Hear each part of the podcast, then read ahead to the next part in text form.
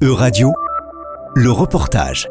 Marée Métal, la dernière exposition du cinéaste Jacques Perconte, est visible au lieu unique à Nantes jusqu'au 3 septembre 2023.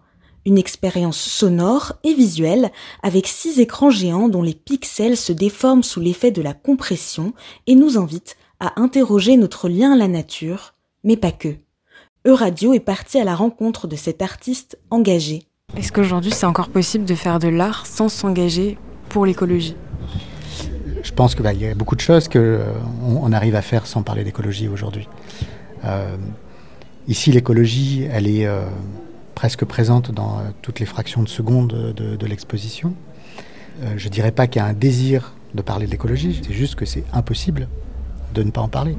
Ici on a des paysages qui sont les vôtres puisque vous allez voir euh, sur euh, le deuxième écran euh, des scènes qui ont été tournées à Lavaux-sur-Loire, juste derrière, il y a la raffinerie de Donge.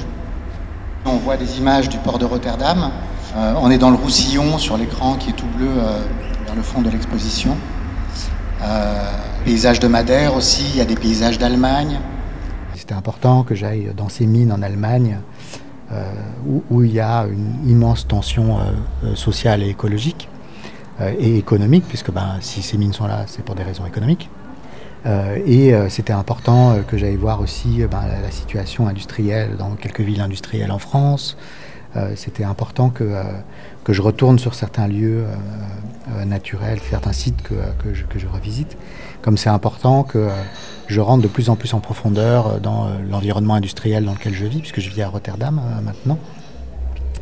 Et que cet environnement est très violent, euh, très repoussant, puisqu'il y a des tournages qu'on a fait où on, était, euh, on avait vraiment la nausée en fin de journée euh, et tout ça à cause de la pollution. Pour traverser l'Europe industrielle, les visiteurs sont guidés par trois voies. Jacques Perconte s'est entouré de Clémentine Schmitt et Juliette Alma pour délivrer trois messages, trois textes d'une demi-heure.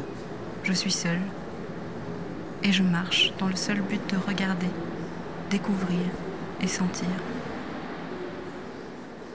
Donc l'idée, c'est vraiment euh, d'avoir comme ça quelque chose d'assez ouvert, c'est d'avoir cette expérience physique du son et de l'image dans l'espace et du corps. Et on a ces trois points euh, d'écoute au casque, où là, on va changer complètement de position et d'attention. Et je voulais des voix euh, qui soient assez douces, assez directes, où on ait l'impression qu'on a vraiment quelqu'un qui est en train de nous parler. J'ai invité deux jeunes femmes à participer à, à ce portrait-là. Je voulais que ça soit ouvert à notre façon de comprendre et qui ne soit pas que celle d'un homme euh, euh, qui raconte euh, ses affaires. les textes sont très ouvertement politiques aussi.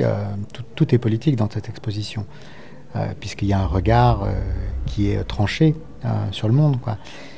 Mais c'est pas un regard qui, comment dire, milite pour diaboliser ou dédiaboliser quelque chose. Elle n'exprime rien d'autre que ce que moi je ressens. et, je suis très heureux que je puisse le partager et que euh, euh, ça, ait un écho euh, dans, chez d'autres personnes. Marée Métal, une exposition politique du message à la conception, réalisée notamment grâce à la compression vidéo, une technique devenue la marque de fabrique de l'artiste depuis plus de 20 ans.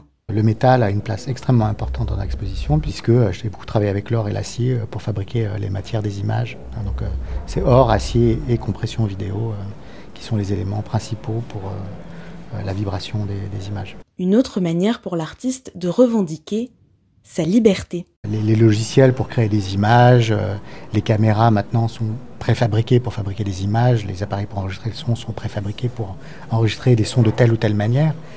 Il y a une directivité qui est très grande euh, dans les outils. et pour moi, c'est important d'avoir une démarche qui permette de s'affranchir des usages qui sont prédéterminés par le design et puis par toute la politique et et le statut des images et des sons euh, euh, dans, notre société. Et ça a été très important pour moi, et c'était même politique, d'arriver à avoir euh, une démarche dans laquelle j'étais pas un usager d'outils. C'était un reportage de radio. Plus d'infos à retrouver sur euradio.fr.